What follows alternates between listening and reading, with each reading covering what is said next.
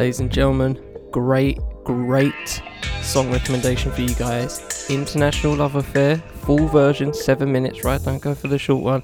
By Cold Cut and Keller Kettler. Thank me later. And it was a Public Enemy's Chuck D. Bring the noise.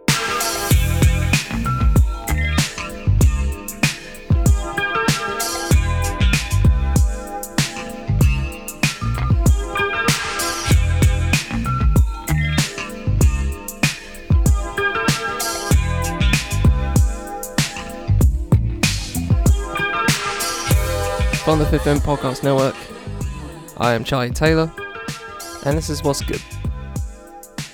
Welcome back, ladies and gentlemen. Hope you've all had a good week in the circumstances. Yeah, man, we're out here in the UK right now. We're out here. April 12th has passed. Pubs are opening. Hair, getting your trims. All of that, all of that, all of that. And uh, honestly, right, it's it's made me think like about um, you know, I, I'm I'm I'm kind of I'm in a place right where I'm I'm I'm not I'm not rushing, right? I'm I'm not rushing. Um, I'm never I'm ne- I'm never the first person to you know get something, right? I've never been a person to uh, wait outside for a video game. Remember those days, guys? Remember those? Oh, throwback. Um, yeah, I've never been that guy. Like, I've I've never been that guy to cop the first thing, right? The only time I've had I, the only time I've done that kind of thing where I'm like first in line is you know to cop a concert ticket, but that's only because you know most of the most of the things sell out in a day, in it. So you you kind of have to be on job with that kind of thing. But um, yeah, that's the. Uh, but even with that, I don't have to go anywhere. I could just you know have the link ready on my phone, and then as soon as the set the alarm for whatever it is 10 a.m. whatever, boom on the site, boom cop right? It's, it's you know it's simple right? I'm not i don't have to go out and camp anywhere. That's that's that's effort that's effort. But i'm trying i'm thinking about like you know uh, a couple of a couple of people have like told me as soon as april 12th came like people were you know queuing outside a primark and shit like that. And i'm like it, can't be me. It, it can't be me. Like and even with that i can't i don't understand. Like why why do you guys why do you guys you have to go primarni like what, what's your deal like to cop what? What what can you cop in Primarni in person that you can't cop online? You know what I mean? And I get it, right? There's some things that people like to have, you know, just you know, just you know, rock before they cop. I get it, right? I get it. I'm I'm cool with that. I I understand. For some things, for some people, they need to try on first before they cop. I completely understand, right? You can do your you can ask all the questions online as much as you want, but until you rock those and you feel and you feel those, you can't cop. I understand, right? But come on, guys, come on. It's not the it's not the world ain't ending in a couple of days, right? You don't have to line up for Primarni. Come on, guys. You can wait a couple more days. Come on. Let's let's be real. Come on, let's just chill out here anyway. But yeah, and I was thinking about all of this, right? About everyone uh, coming out, you know, and uh, taking pictures and having drinks outside, all that stuff, right? And it's all well and good, right? And you know, my time will come at some point. I'm I'm I'm calm with that. I'm confident in that. You know what I mean? And uh, I'm I'm not rushing, like I said. But the only thing I keep thinking about um, is this concept of like privilege that I'm not really sure we're aware of right now. Because I keep seeing, you know, daily, um, you know, vaccination numbers, stuff like that. You know, hundreds of other people get their got their shot. The highest, highest of the de- highest um uh, uh one day uh count for people getting vaccinated. Da, da, da, happy days, right? But um, I I can't help but think about like this is only we're only like one of like five six countries in the world that are actually doing it at a decent pace, and that's a level of privilege, guys. You know what I mean? Um, I just, I just keep thinking about that. Like I'm I'm I'm I'm wondering how long it's actually going to take to get you know everybody you know uh, uh, uh, uh, vaccinated. You know what I mean? I'm not even just the UK. I'm not even talking about that. I'm talking about everybody, like in the world, right? How long is that going to take? Because, like I said, only a few countries are actually doing it at a decent pace, um, and you know, everyone else is just like scrambling. You know what I mean? And that's a level of privilege. Just the fact that we've managed to cop, you know, a good amount of vaccines from certain companies, from the Modernas and the Pfizer's and etc. etc. right? We've we've put we've put work in, right? And the only reason we don't notice it, um, notice this privilege, I feel, is because it's we're getting it through the NHS. We're getting it technically for free, right? So you know, if we were paying for that shit, we'd we'd know about it and we'd recognize that privilege. But because we don't, I don't think we recognize it. So I want you guys, you know, if you live in the UK, especially if you live in America, Israel, even, um, you know, if you if you if your country's getting a you know a good number of the of vaccines and uh, you know getting them out quick and stuff like that, and being relatively uh, efficient with with the vaccination pro- with your uh, national vaccination programs, just understand that you know you're one of a few countries, you know what I mean, that are actually getting this job properly done. And that's the level of privilege that really is. Um, and once we're, you know, once that herd immunity kicks in, you know what I mean, everyone's going to be cool. Um, and we'll be living our lives, but then there'll be still be countries like, you know, still going through big numbers. Like, go look at Brazil. And that's, you know, Brazil's a poor example because, you know, government, uh, uh federally, they're, you know garbage but and, and that's kind of the, the the reason why they're so garbage but um you know that's not on the people but you know still it's it's high numbers right? It's, you can't escape from that. And uh yeah so you know it, is what it is. So i just wanted you to you guys to recognize as people go through the vaccines as people you know start coming out and lining up at fucking primark of all places sort your lives out guys. Uh, just recognize that as a nation in the UK, US, Israel, other con- a few other countries as well, just recognize that we are extremely privileged to have this. And for some other countries, it's going to take years, maybe even decades for actually, you know, vaccines to come through a decent clip. So I just wanted to throw that out there. Anyway, we have a solid show, two life, uh, one music, and one film and TV. Formats before we begin, email, Twitter, IG, Discord link, all that, all that, all that in the full show notes, as well as the articles I will read for this show. Please go peep the articles for yourself and get, support the people that write them. And without further ado, let the beat drop, and let's get into the show.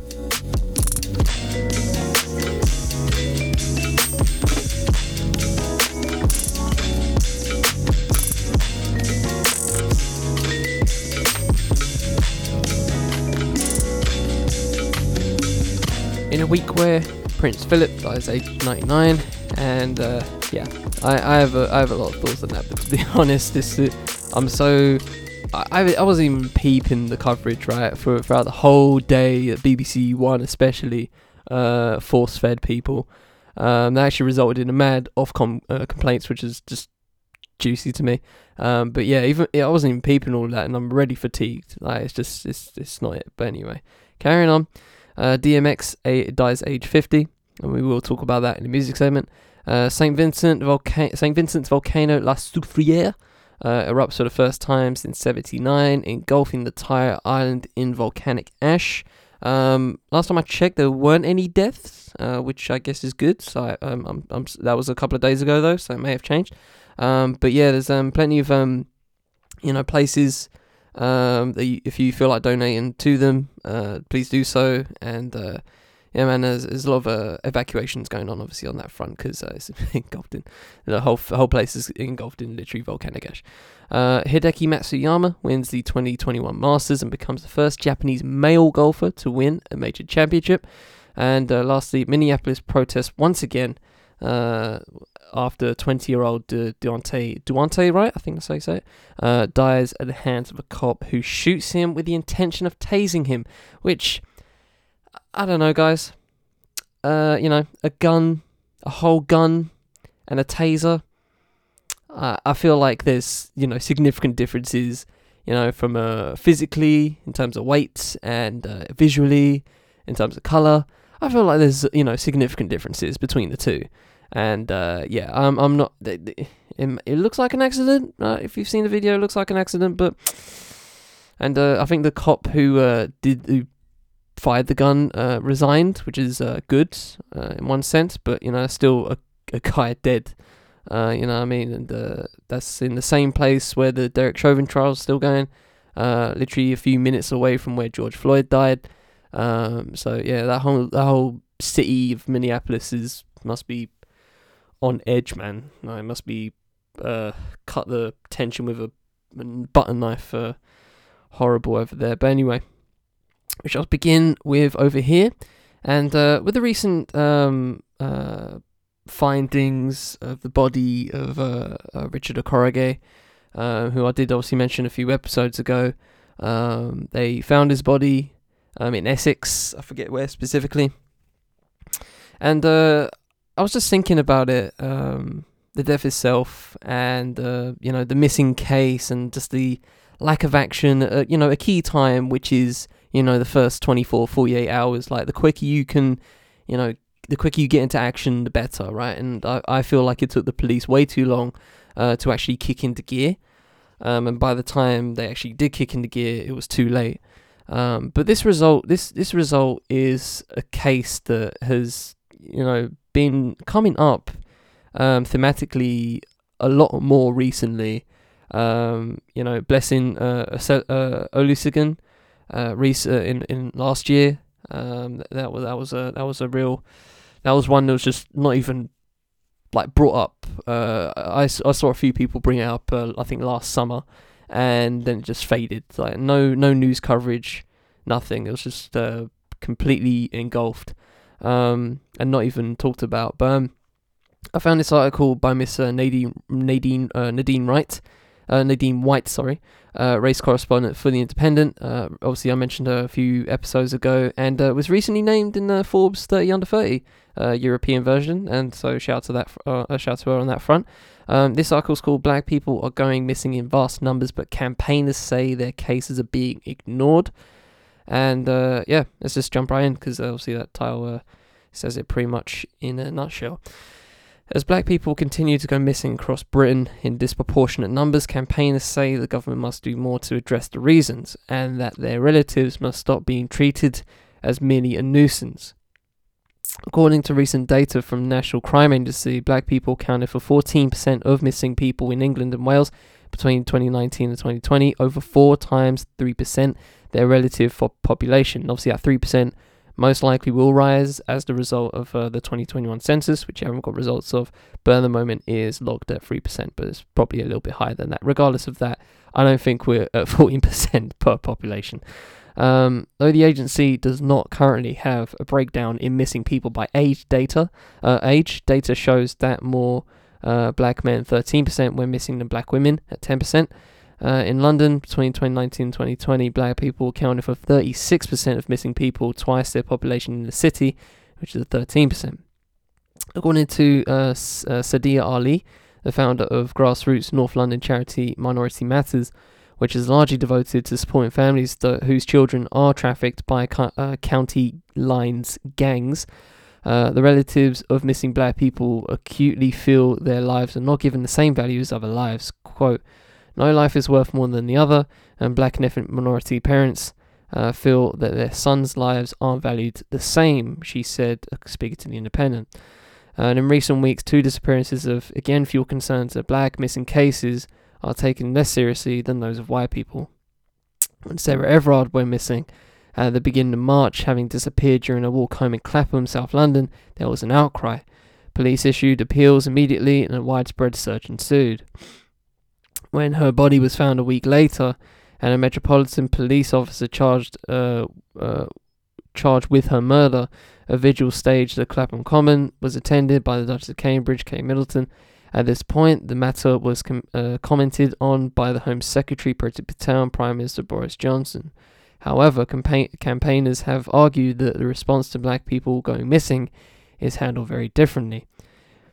Cases including Richard Okorogheye, Blessing Olusegun, uh, Olusegun, sorry, I keep saying that. I keep saying that wrong. I have to read it before I say it. Uh, Bibaa Henry and Nicole Smallman uh, have attracted comparatively less attention. They were all black, were all reported missing, and in all cases except one, the family members have accused the re- uh, respective police of, uh, police forces of not taking their disappearances seriously. Both in the police response and the media reaction, the relatives of missing black people uh, report feeling neglected or sidelined. Quote, We are concerned that some families from black and other ethnic minority communities have told us that they have faced discrimination in response from agencies when they have reported a loved one missing, and in the media coverage of their loved one's disappearance, a spokesperson for Missing People's Charity uh, told The Independent. Another quote uh, We don't know the full scale of this discrimination and are committed to help make change happen, led by families with lived experiences. Unquote. Uh, Richard Richard's parents, Evidence Joel and Newton Okorogheye, have uh, criticised the Met Police handling of their son's case, claiming that the officers did not take their concerns "quote unquote" seriously uh, following his disappearance. "Quote: I told a police officer that my son was missing. Please help me find him. And she said, "If you can't find your son, how do you expect police officers to find your son for you?" Miss Joel said. Uh, that's a that's that's a telling response, isn't it? Like that's not that's not the point. Like that's that's this isn't this isn't taken. Like She's not going to take it into her own hands. She's not Liam Neeson. That's not that's not the that's not the point. That's not how society works here. It shouldn't work here, right? Uh, oh, how do you expect us to find him? Well, you're the police guys. That's kind of, that's kind of um you know part of the job. Anyway, continued on. Speaking to the Independent on Thursday, Miss Joel also said the police appear to be quote unquote counting the minutes uh, she was on the line uh, when she called for updates on his case. Quote, evidence you have been on the phone for the last 10 minutes, we can't give you any more information.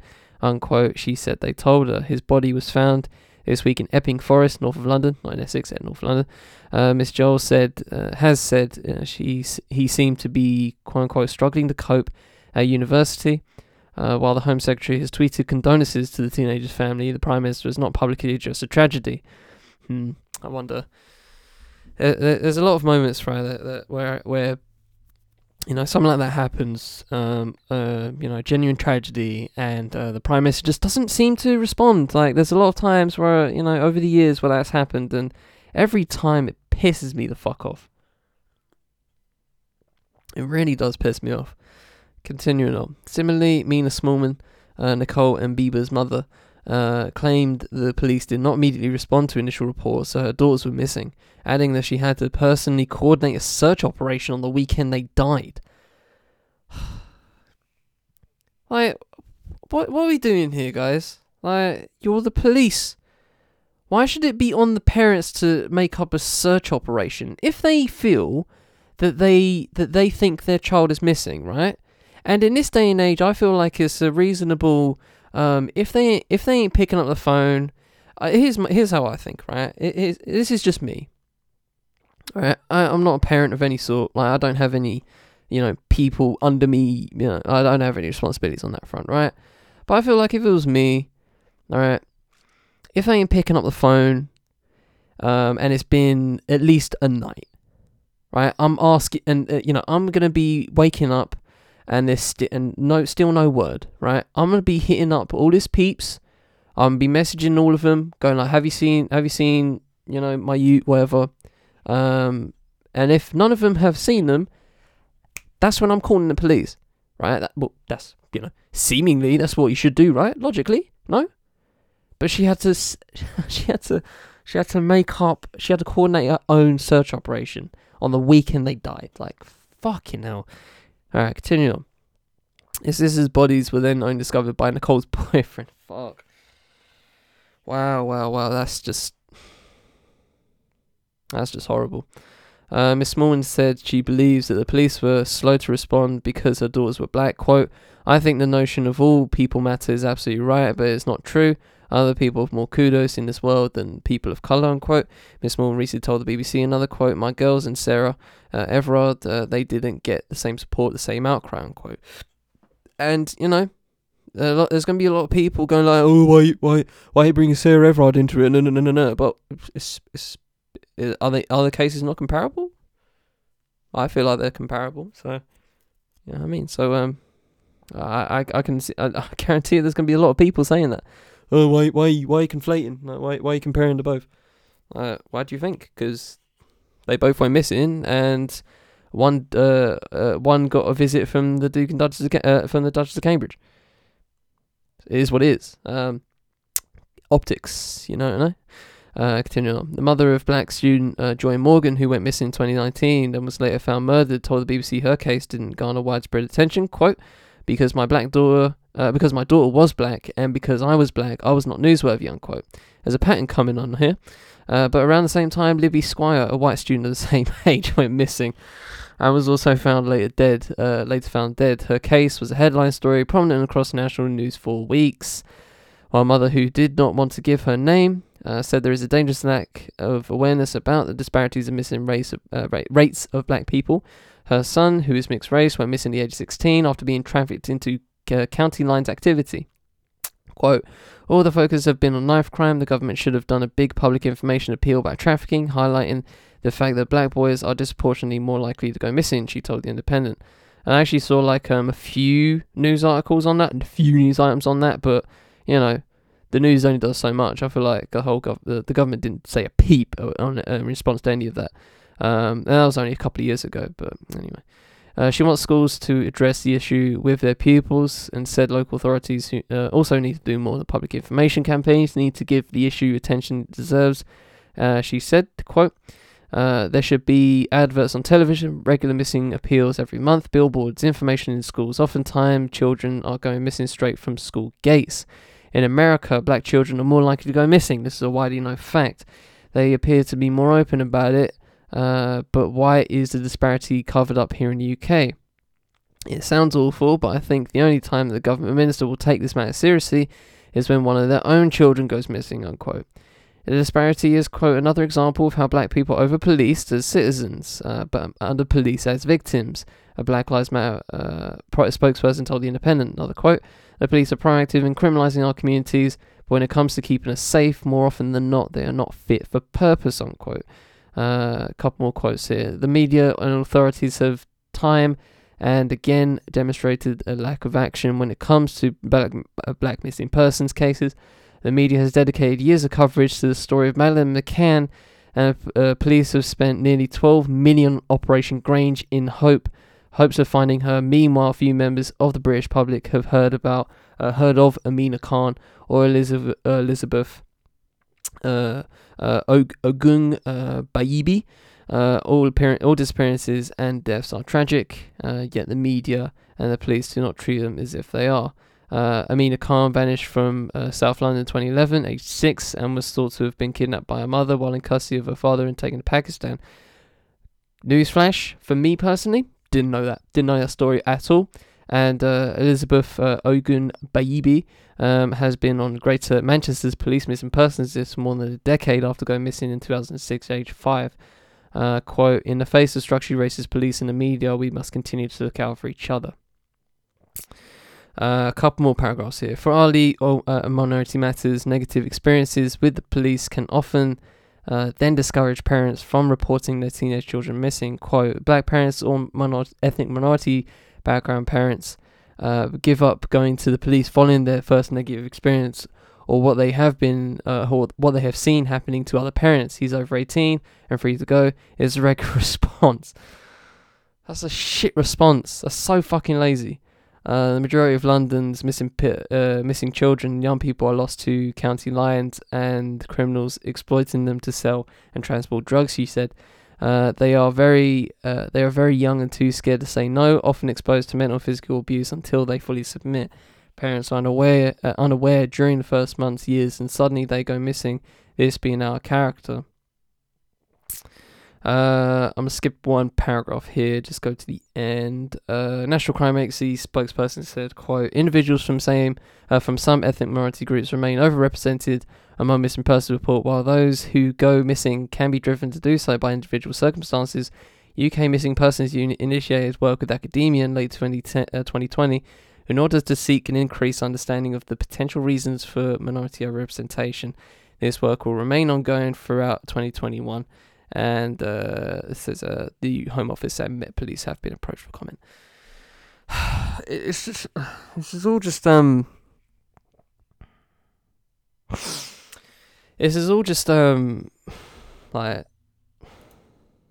exhausting to think about, right? Already exhausting to think about, and it's something like the count the county lines um side of it. I have heard about, you know, in past years, but not consistently, right? As a as a as a uh, as a genuine issue, you know. I'm drinking tea, by the way. Sorry. Um, but yeah, it's just um, the the the, number the numbers are so stark. Like you you can't tell me that there's not a problem here. And I don't even want to like um expand on the clearly the racial difference in reaction nationally and uh, uh, in terms of the police reaction. I don't even want to talk about the race disparity there because it says it right there. It's on the plate. Take it how you want it. You know how I'm going to take that. You you know exactly how I'm going to take that information, right? And that's you don't you don't need me to expand on that. But the de- but the the statistics alone jar me and the cases that I've never even heard of until I just read this article.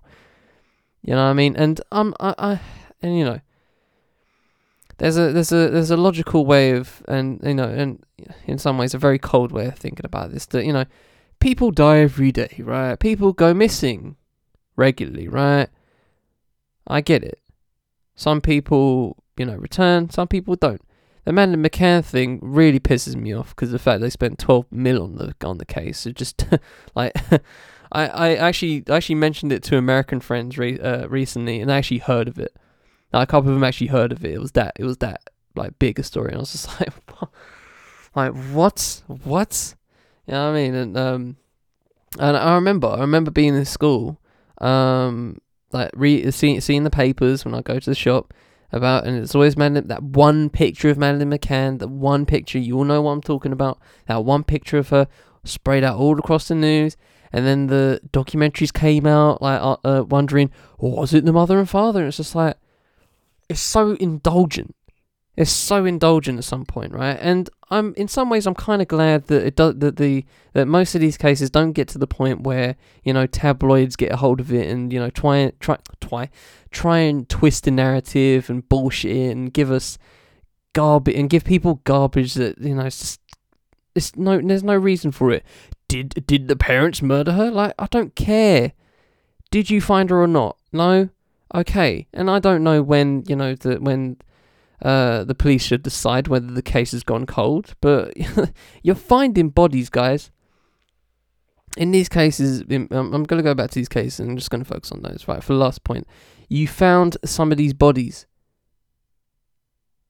You found some of these bodies, and in some ways that's on you because, according to evidence, Joel in her ca- in her particular case of uh, you know son Richard, you told you you basically just waved her off in in a lot of ways. Like she was telling you, my son is missing. How dare you have the audacity to say to her, okay, well, you know, maybe, maybe he's gone, maybe he's done this, maybe he's done that, you know. like, No, don't dismiss. Take it seriously. And you know, I know that I'm, I'm sure there are like you know parents that you know can be a bit too you know hot triggered with it, etc. etc. And you know that's that's a variable, right? But the point of the police is to take shit seriously when someone brings it up. No. Like this ain't a it's not it's not a prank call. So take it seriously. And you guys didn't take it seriously, and now Richard's dead because of it. Because of your negligence in the most important times of per, of a person missing, the first 48 hours. I don't have to be a police chief to know that. When somebody's missing, the most important times are the first 48 hours, right? No? Am I wrong? Uh, surely ain't the fir- surely ain't the week after. So, like, it's not enough. Like these responses, these this negligence, this clear negligence, is really not enough. And the government need to, and uh, I'm saying this knowing full fact for for a fact they won't actually, you know, take this seriously. But the government need to take this county line shit seriously because that's been going on for a few years now. And then they take this missing these missing persons statistics themselves and the and the stories behind those people, especially because I, I know there's a lot of times, especially you know when it comes to stuff like COVID, you know people really just focus on statistics and not actually the stories of the people who've actually died. We we miss that a lot. We miss out on that a lot because there's just so many of them. And when it gets to that point, um, it gets a bit depressing to think about, and you just and numbers are more, you know, accept, uh, more easy to swallow. But the, the the the numbers say it all, and the numbers ain't lying. So.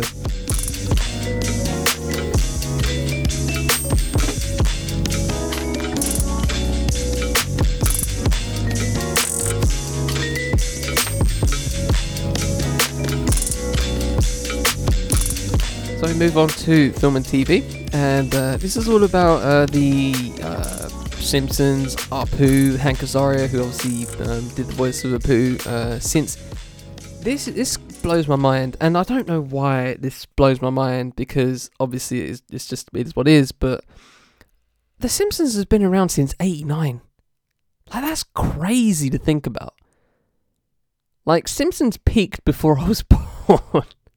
Like some people say, like I think it was like the what season six to eight, something like that. Like Simpsons peaked before I was born. That's crazy to think about.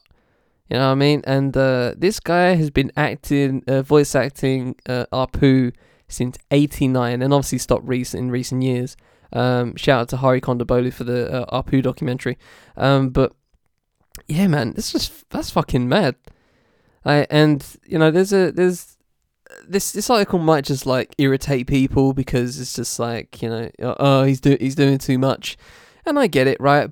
But I'll I'll I'll I'll, help you make sense of it at the end of this. So uh, this is via the Guardian's uh, Robert A. Uh, by uh, uh, Richard Luscombe. Uh, this is called Hank Azaria apologizes uh, to every Indian person for voicing Apu in The Simpsons. So that might se- that might seem a bit much, right? But oh, yeah, don't worry, it'll make sense in the end. Uh, let's, let's jump right in. Uh, the actor Hank Azaria has apologized, quote unquote, to every Indi- uh, every single Indian person for his portrayal of Apu in The Simpsons. Azaria, who is white, vo- uh, voiced the role of the Indian American shopkeeper for uh, from the show's inception in 1989, but stood down last year amid criticism of ra- ra- uh, racial stereotyping. So what's that? 30 years? like fucking 30 years. Fuck. He, he's he was on it for all the for decades, literally decades. Uh, and and you telling me there weren't no anyway, but we'll get to it. Um, but stood down last year amid criticism racial stereotyping. He said he was willing to be held accountable for its quote unquote negative consequences. Speaking on Monday on the Armchair Expert podcast, hosted by the actors Dax Shepard and Monica Padman, uh, who is Indian American, Azaria, 56, said that the uh, said that though he believed the show was founded on good intentions, it contributed to the quote unquote structural racism in the U.S. He said that it's also taken him some time to realize his portrayal of Apu. I hate that. I hate how long this name is. Like it, it fucks me off. Like it's so, even right, like right there. That right, right there. That's a bit of a stereotype. Was it Naha uh, Nahasa uh, Pim uh, Pima Petalon? Is that how you say it? Like that's just that's just annoying. That's that's just like why? That's, that's you're doing too much. Um, was offensive to the Indian American community. Quote, I really didn't know any better, he said. I didn't think about it. I was unaware how much relative advantage I had received in this country as a white kid from Queens. Just because there were good intentions, it doesn't mean that there were real, weren't real negative consequences to the thing I am accountable for. To Padman, he said, I really do apologize. I know you weren't asking for that, but it's important. I apologize for my part in creating that and participating in that. Part of me feels I need to go around to every single Indian person in this country and personally apologize, unquote. Azaria's character came under close scrutiny in the 27 documentary, 2017 documentary The Problem with Apu, made, uh, made by Indian American comedian Hari Kondabolu. As a look at quote unquote how Western America, how Western culture depicts Southeast Asian communities, according to IMDb. In Simpsons, Apu, uh, immigrant from West Bengal, uh, with a doctorate in computer science, runs a quickie mart convenience store in Springfield. Storylines involving him have often been contentious, including the episode aired in 1996, which the mayor sought to expel undocumented migrants. Fuck. They're doing this in 96. Fucking hell, that's deep. And Apu purchased a forged birth certificate from local mobsters. Uh, that's very lighthearted. Uh, in tweets about the podcast, Kondabolu welcomed Azaria's apology but saw, uh, saw it as a comeuppance for the show. Uh, the Apu controversy is not real. Racism isn't controversial. It's a constant, he wrote. Uh, unless you think people of colour finally standing up for themselves is controversial. However, I suppose a word like controversy is more clickable than comeuppance, unquote. Uh, in another tweet, Cor- uh, called Azaria, uh, called kind and thoughtful, which he said proved that people are not simply products of their time, but have the ability to learn and grow, unquote. Earlier this year, Matt Groening, uh, the creator of The Simpsons, told the BBC the show was striving for inclusivity. Last year, he announced that non white characters would no longer be voiced by white actors. And in February, he said the black actor Kevin Michael Richardson would assume the role of Julius Hibbert, an African American doctor from Harry Shearer, who uh, voices characters including Mr. Burns. Uh, quote, bigotry and racism are still an incredible problem, and it's good to finally go for more quality and representation. Oh, it's good, is it? It's good to finally go for it. Like, you know, just had to be shamed into it, but go for it. Uh, go off, go off, King. Uh, but he said there had been no intention to slide line uh, or offend ethnic minorities. Quote, all of our actors play dozen characters each. It was never designed to exclude anyone, he said in an interview uh, on the NPR last year when he was announced, uh, when he announced he was standing down as Apu, Azaria said, quote, after a lot of soul searching and doing workshops and reading and talking to people, I realized I had a blind spot or two when it came to this character. In the Armchair podcast, he said he had worked on understanding the issue with the help of his teenage son, Hal quote uh, i was speaking to my son's school i was talking to the indie kids there because i wanted to get their input he said there was a 17 year old uh, who he's never wait there was a 17 year old he's never seen the simpsons but knows what apu means it's practically a slur at this point unquote uh, azaria said he read spoke to people uh, who knew a lot about racism, spoke to lots of Indian people, and went to seminars. I realized I had a date with destiny with this thing for 31 years, unquote. So, the thing is, guys, is um, that you know if you kind of feel like obviously the title for you know apologizing to every Indian's a you know bit tongue in cheek, right? Obviously, he's not gonna you know go to every uh, go to every Indian American just go I I am sorry. obviously, he's not gonna do that, right? Let's just get past that uh, you know comedy uh, comedic uh, context context. Um, but here's my here's my personal um, here's my personal uh, um, experience with it. And I'm not Indian American, right? nowhere near, right? No, nowhere near it. Um, I knew I had I had one Indian in uh, I'm not Indian or Indian American for that matter. Just realized I put American in that, in that way. Obviously, I'm not American.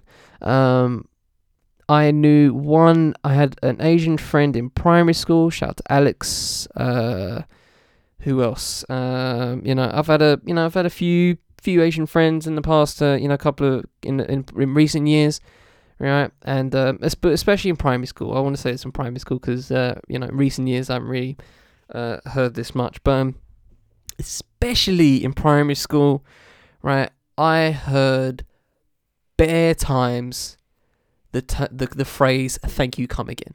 in that voice, in in the voice, I know ex- you know exactly how how it's said, right? You know exactly how it's said. I'm not gonna bother, right?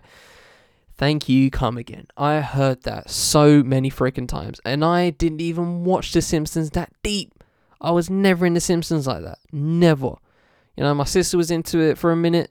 Uh, my mum hated it so much. She uh, made she she exaggerated saying I've seen every episode. Uh, when the show was still going, which just made me laugh whenever she said it because she said it a few times as I was uh, when I was youth. Um, and I was like new episodes. I was like, okay, mum, have you seen that? Uh, have you seen that already? You already got the uh, preview on that, did you? Yeah, already got the express package. Um, so obviously she was bullshitting and making up, but at the point, but and exaggerating. But yes, she didn't really rate it anymore. Um, but yeah, my sister rated it. You know, she was into it. Um, she's a '80s kid, so you know, she obviously and grew up in the '90s, so obviously she was watching it. But yeah, for me personally, I was never into it. But I knew so many people that said, "Thank you, come again." Just that, just that one reference, like demeans the whole, you know, patterning of uh, of how Asians in general are seen. And I can only imagine how bad it was for Indian Americans, especially for you know a show like The Simpsons, which has been so ubiquitous in American culture. You know, less so in recent year, uh, recent decades, but you know, especially in the '90s and uh, 2000s. Woo, couldn't escape it. Couldn't escape that boy. So, uh, you know, I don't think Hank Azaria is doing too much here. I really don't. I think he's doing um, the correct amount, actually. I think he's doing the correct amount of research, talking to the right people, and I feel like uh, this is a case where, you know, certain people, uh, whether it be in TV, um, or just in general life, uh, should take note, right? Um, he's benefited off this. Uh, well, not obviously just not off the character. Obviously, he does several characters in The Simpsons, and he's a great. Um, and he's a great vo- voice artist. He's a great voice artist. Um, I love Brockmire. He's great in that show. If you haven't seen that show, it's fucking amazing. Um, you know, he's a great dude.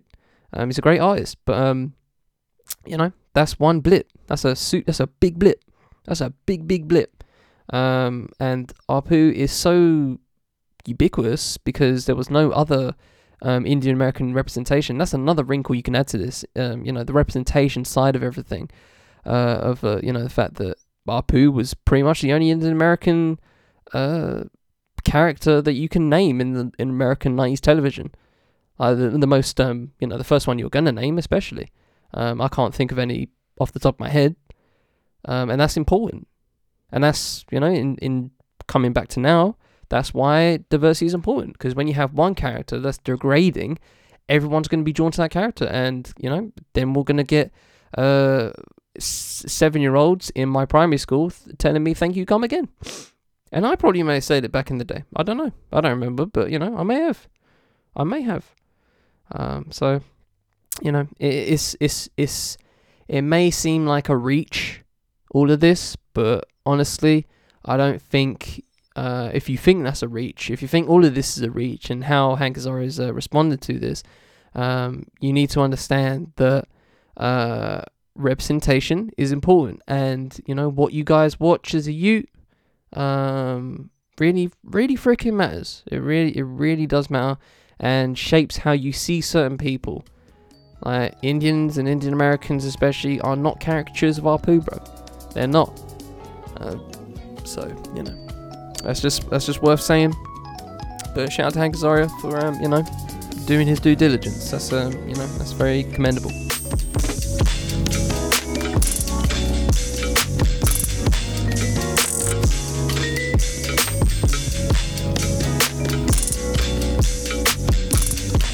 So up into our second life uh, se- uh, segment of the episode, and this is all about the Brixton. Uh, you know, people call it the Brixton riots, but some people have called it an uprising, which I kind of uh, I I, I uh, draw to more as a particular term. Um, so I'm gonna call it the Brixton uprising, but you know, you know, you can refer it to the Brixton, Brixton riots if you really want to. but for now, I'm just going to refer to it as the uprising. Um, so yeah, Brixton uprising, four years on. It's been 40 years since then. Um, and uh, I found this amazing, uh, uh, just uh, kind of um, oral um, uh, retrospective, so to speak, on it. Uh, this is by Community Affairs correspondent for The Guardian, uh, Aamna Mohdin. And yeah, it's called Brixton Riots, Four Years On, a watershed moment on, for race relations. So let's just jump right in. It's been four years since Ross Griffiths watched her neighbor- neighborhood burn to the ground, then 15. Uh, she wandered the streets through one of the most de- one of the most devastating civil disturbances England has seen in a state of shock. Uh, quote: As I got into the area, uh, you could see the fighting. It looked like war. Unquote. But even amid the smoke, fire, and police cars that tore through the streets, Griffiths still remembers the reggae music that played softly into the night. Brixton was then the centre of UK's black community, Griffiths said, with young people from uh, across the country coming down for the weekend to enjoy its cultural vibrance. From the protests and literature uh, to the sound systems, the street corners reverberated a simple yet powerful political message Black is beautiful. For a generation of black Britons uh, uh, plagued by massive unemployment, poor housing conditions, and police brutality, it was a message they desperately needed to hear. but as she walked through the wreck, uh, wreckage, she saw the consequences of decades long tension being ignored. The violence, which over the next summer would sweep through a number of England's inner cities, was widely condemned. Uh, Griffiths uh, said what happened in Brixton all those years ago helped her peers, their generation that followed Windrush and who wrestled most painfully the identity of being black and British, to make a stand. Quote, For me, the Brixton riot was a Brixton uprising, she said. It was a watershed moment for race relations. Alex Wheatle, from Shirley Oaks Children's Home to a social service hostel in Brixton when he was 15, moved from Shirley Oaks, sorry, uh, when he was 15. Uh, he immediately fell in love with the place, uh, the all night parties, the record shops, and using what money he had uh, to be as stylish as possible. Quote, it was, awake- it was like an awakening to my culture, he said. For the first time in my life, I felt like I belonged, unquote. There was a political awakening too. Quote, everyone knew uh, of a tale of a young black guy being hauled into the police cells and getting beaten up, he said. No one listened to us, no one believed us, unquote. The issue went much further than the police. The Wheatle remembers uh, waiting on corners for builders' vans to pick them up for days' labour. When he went to Brixton Unemployment Exchange, he saw that the jobs for jobs there for young black women were as chambermaids. Wheatle said the New Cross fire, in which 13 people, 13 young people died in a blaze during a birthday party at the beginning of the year, crystallized what many black Britons felt at the time, that the people in power did not care about them. Quote, Something systemic was happening in terms of racial discrimination. It was being observed in schools, in the job market, in policing, and the courts, said Colin Prescod, a British sociologist and chair of the Institute of Race Relations. The optimism, the optimism of the Windrush generation, who had hoped their children would be able to get a decent education and jobs, had evaporated by the late 1970s. Prescod said the quote unquote dashing of the migrant settler dreams was felt acutely by black Britons born in the country. In the first seven weeks of 1980, there was a 78% increase in street crime over the previous year in so-called in the so-called L district, which included Brixton, one tool used to crack down on street crime by the police was SUS, quote unquote SUS SUS, like uh, Among Us SUS, uh, which was a charge of loitering with suspicion to commit a criminal offence. So literally arrested for loitering. like fucking hell. Uh, in the run up to April 1981, uh, Operation Swamp 81 uh, was planned, a special police exercise that began on the 6th of April. There was and, and was meant to finish on the 11th of April. It consisted of 100 officers patrolling, pro, uh, patrolling in plain clothes in certain areas between 2 pm and 11 pm daily. About 1,000 were stopped and 100 arrested for a variety of offences, of which only a few were for robbery or burglary. On 10th of April, the first warm day of the year, PC Steve Mar- Margiotta, Margiotta, Margiotta, Margiotta, Margiotta, uh, tried to stop a distressed young black man who was bleeding from a stab wound. The young man ran away, and a crowd formed around Margiotta and his colleagues. That night, Brixton was awash with false rumours that the police had prevented the young man from getting treatment and he had died.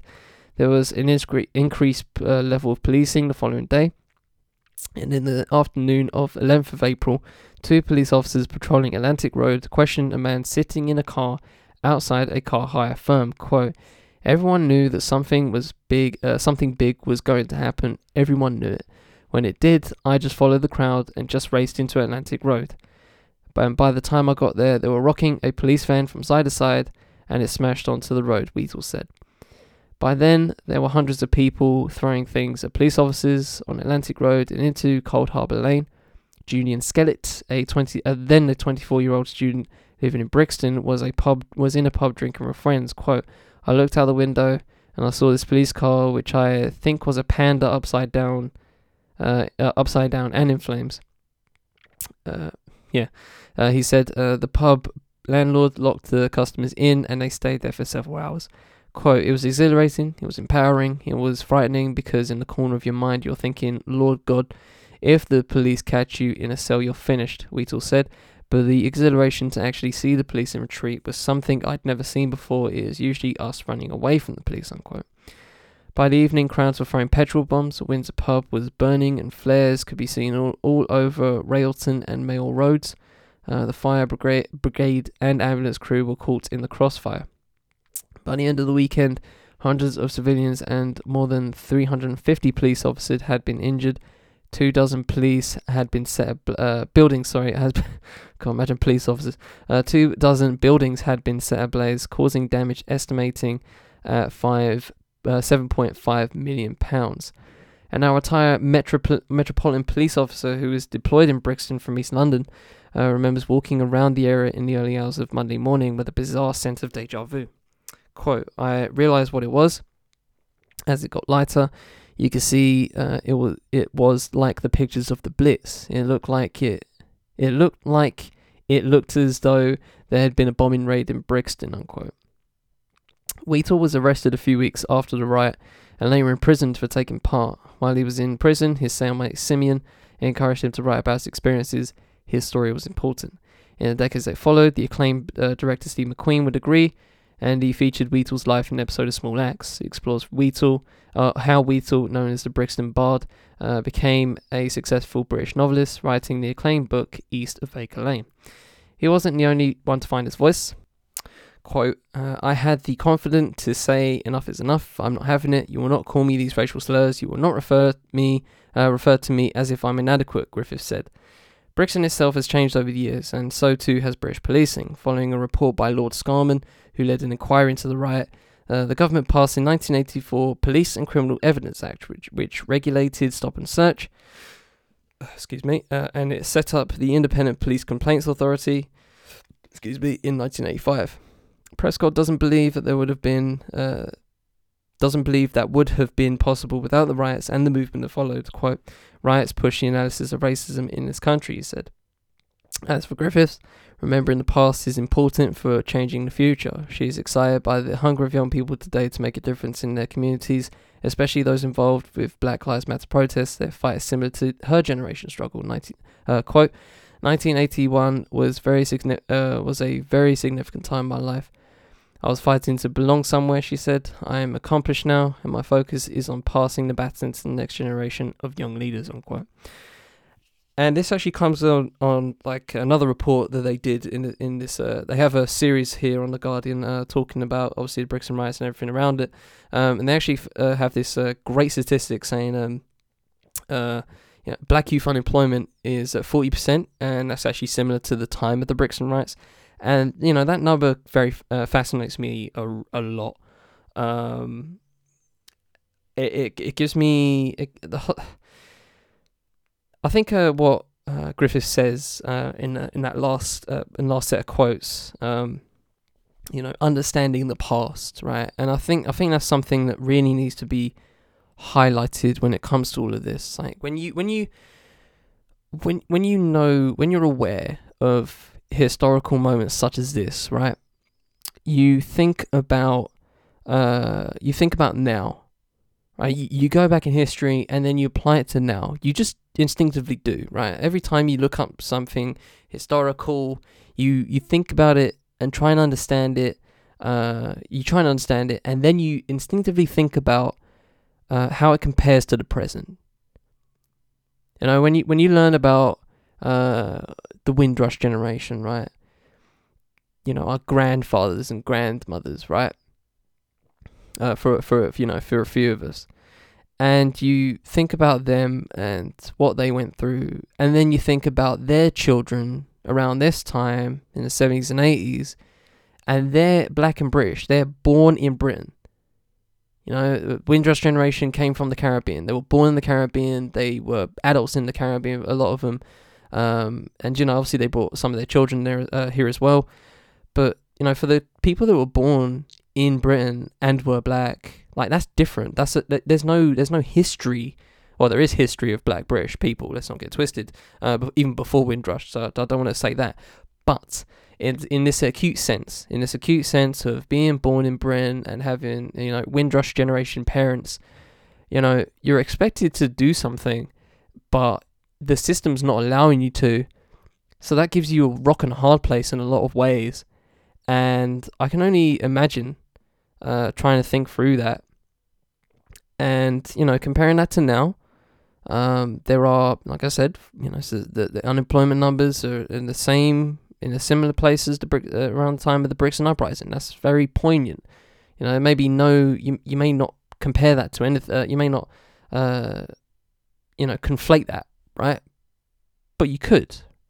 Um, and with all the protests that were going on last year, you can't tell me that people ain't pissed off. You can't tell me that. I just talked about the numbers of black people in the in England and Wales especially are going missing at an alarming rate. You can't tell me people aren't pissed off right now. You know? And you know, people try and move on, they try and push through, but sometimes there might come a time where I'm not saying a Brixton riot level, a Brixton uprising level uh, thing will come about. I'm not saying that, but there is there's there's there's a precipice here. I feel like, um, on the horizon. And I don't know what will happen over that when we get over that precipice, uh, when we get to that point. But I'm gonna be I'm gonna be here especially to document it. I, I'm I'm gonna, I'm gonna do that, guarantee that, and I'm gonna put my I'm gonna put my own voice on it. You know, and if anyone listens, it's all well and good. Um, but I I feel like the need to be vocal is more important, is is so imperative right now. You know, to to voice up these issues and to voice up the problems that people are facing right now, as it pertains to uh you know, uh black and uh, other non-white communities. There's a lot, a lot, a lot of problems, and a lot of times it's been swept swept under the rug. And uh, there, like I said, there's going to be a precipice. There's going to be a horizon where people ain't just going to fuck with it no more, and they're going to be ignored one too many times. And uh, you know, whenever that happens, I'm going to be there for it. I hope it don't get to Brixton right, uh, Brixton uprising levels, but I, I, um, I don't know. If it gets to that point, so be it. Just to get people's attention, just to have people in the powers that be actually speak on it, shit, so be it.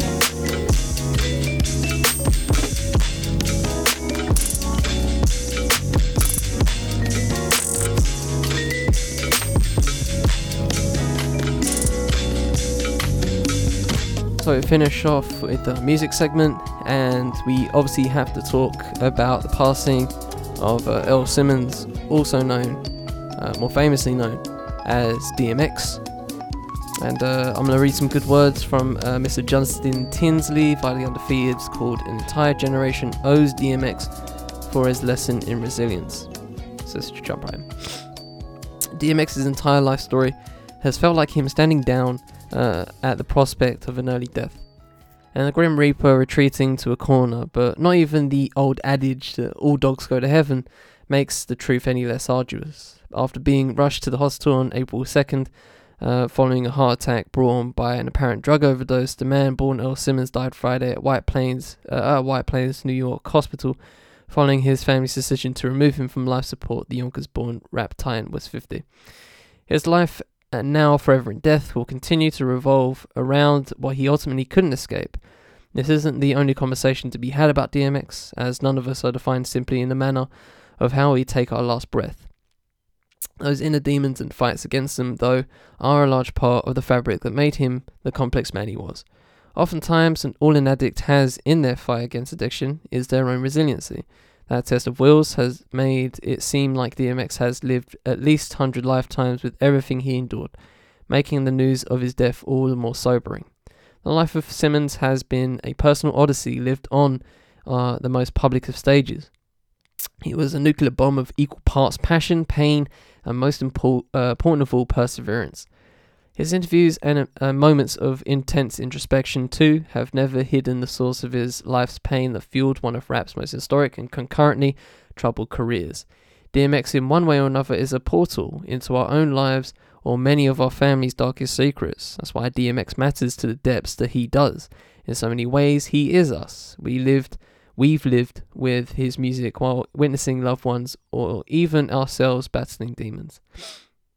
So when the news broke last weekend about X having to be rushed to the hospital, an all too familiar sense of anxiety and grief engulfed the hip hop world.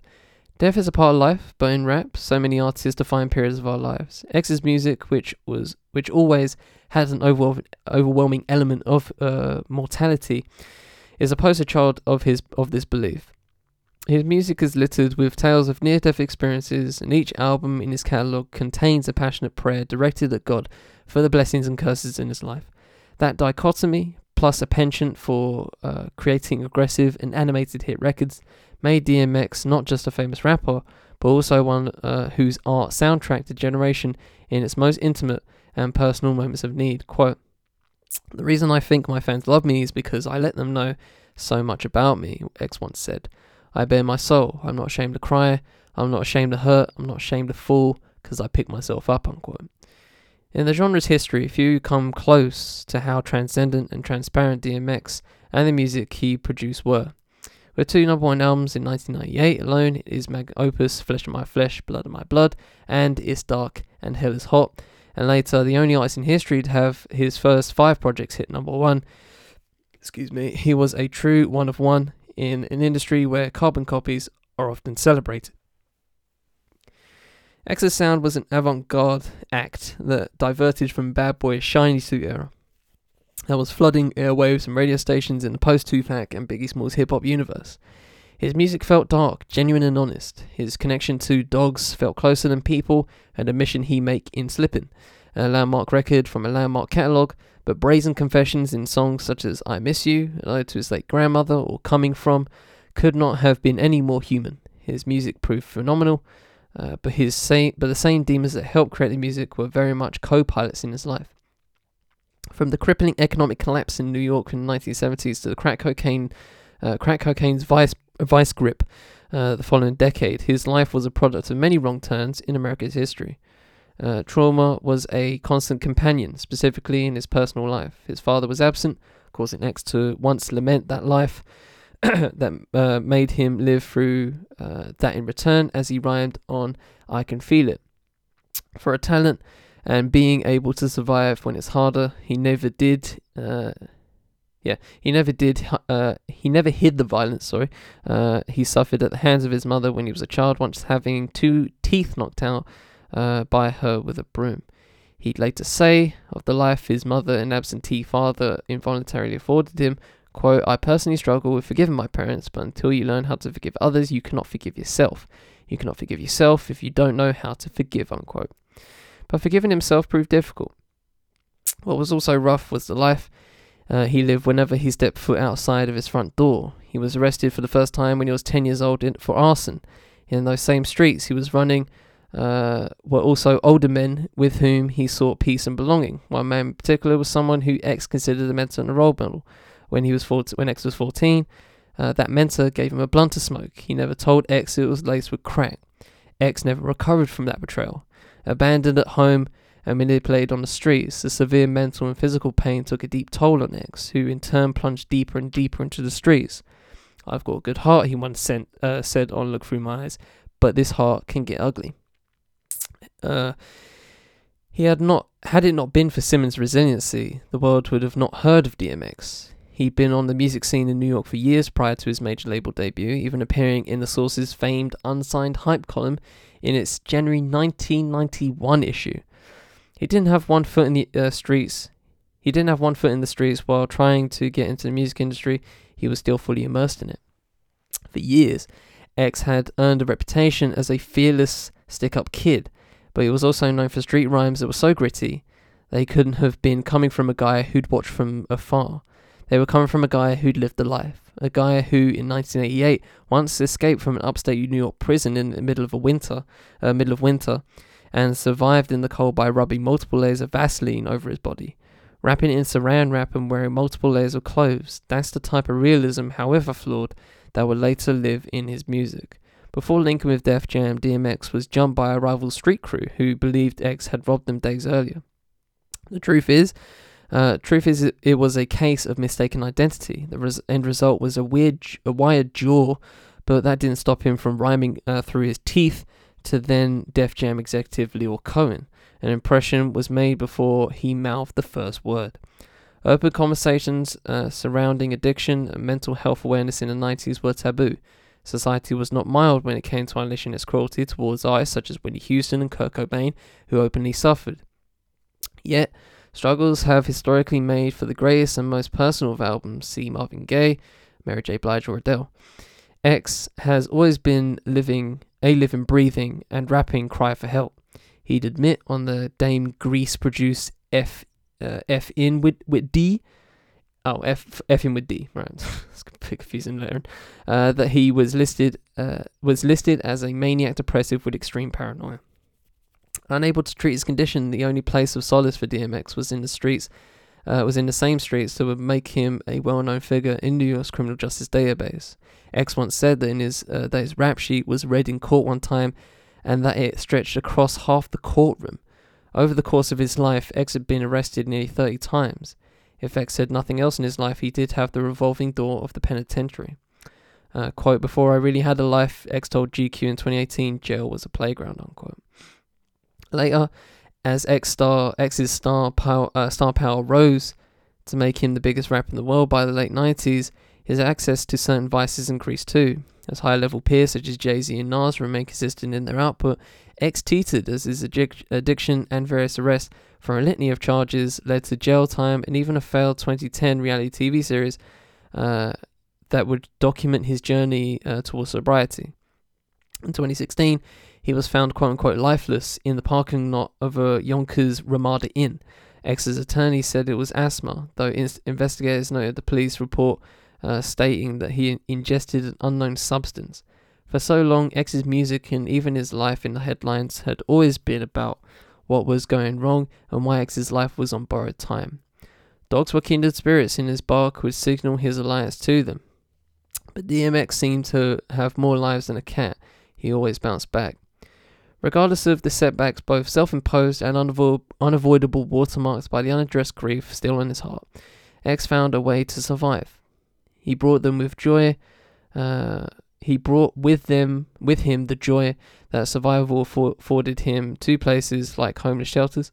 His smile during the last 18 months produced a visceral joy. Now it felt like he was taking that time back, dancing and singing along to songs with his daughter on Instagram. The highly anticipated and well received versus battle with Snoop Dogg last summer, and its incredibly revealing uh, and entertaining drink, drink champ sit down in February. He looked to be basking in the joy that he deserved, uh, not just as a hip hop icon, but as a man. Like so many rap luminaries to precede him, we are left to wonder what the second uh, second half century of his life could have offered. Yet and still, I'm both inspired and haunted by two things DMX has said, but uh, both a decade apart. Quote: "I think my life," he predicted in 20, uh, 2011, "is just beginning." Just two months ago, he'd say, "quote if I was to drop dead right now, my last thought would be, I've had a good life, unquote. Perhaps this light, ultimately more than any of the demons he fought for a half century, is the best way to remember Dark Darkman X, a man who finally found peace in a life of so much chaos. And that's the entirety. It's a wonderful write up by Mr. Justin Tinsley, I must say. Um, I really don't have much else to say um, on top of that because um, that kind of puts it in a lot of great ways. Um, I don't think there has there has been or will be um, a more authentic voice um, in hip hop. Definitely hip hop, maybe music history. Um, none of it, none of the music, especially, sounded um, exaggerative. When you know we especially in hip hop, really embrace the um the the the persona element of people. Like not everybody's from uh, you know cutting up bricks. Not everyone you know is making a bag, right? Not everybody is uh you know whipping in a Royce. Not all of them are doing that, but they say it because it's the persona. But DMX wasn't persona, I don't think. I think he was like I said, I think the only word is authentic.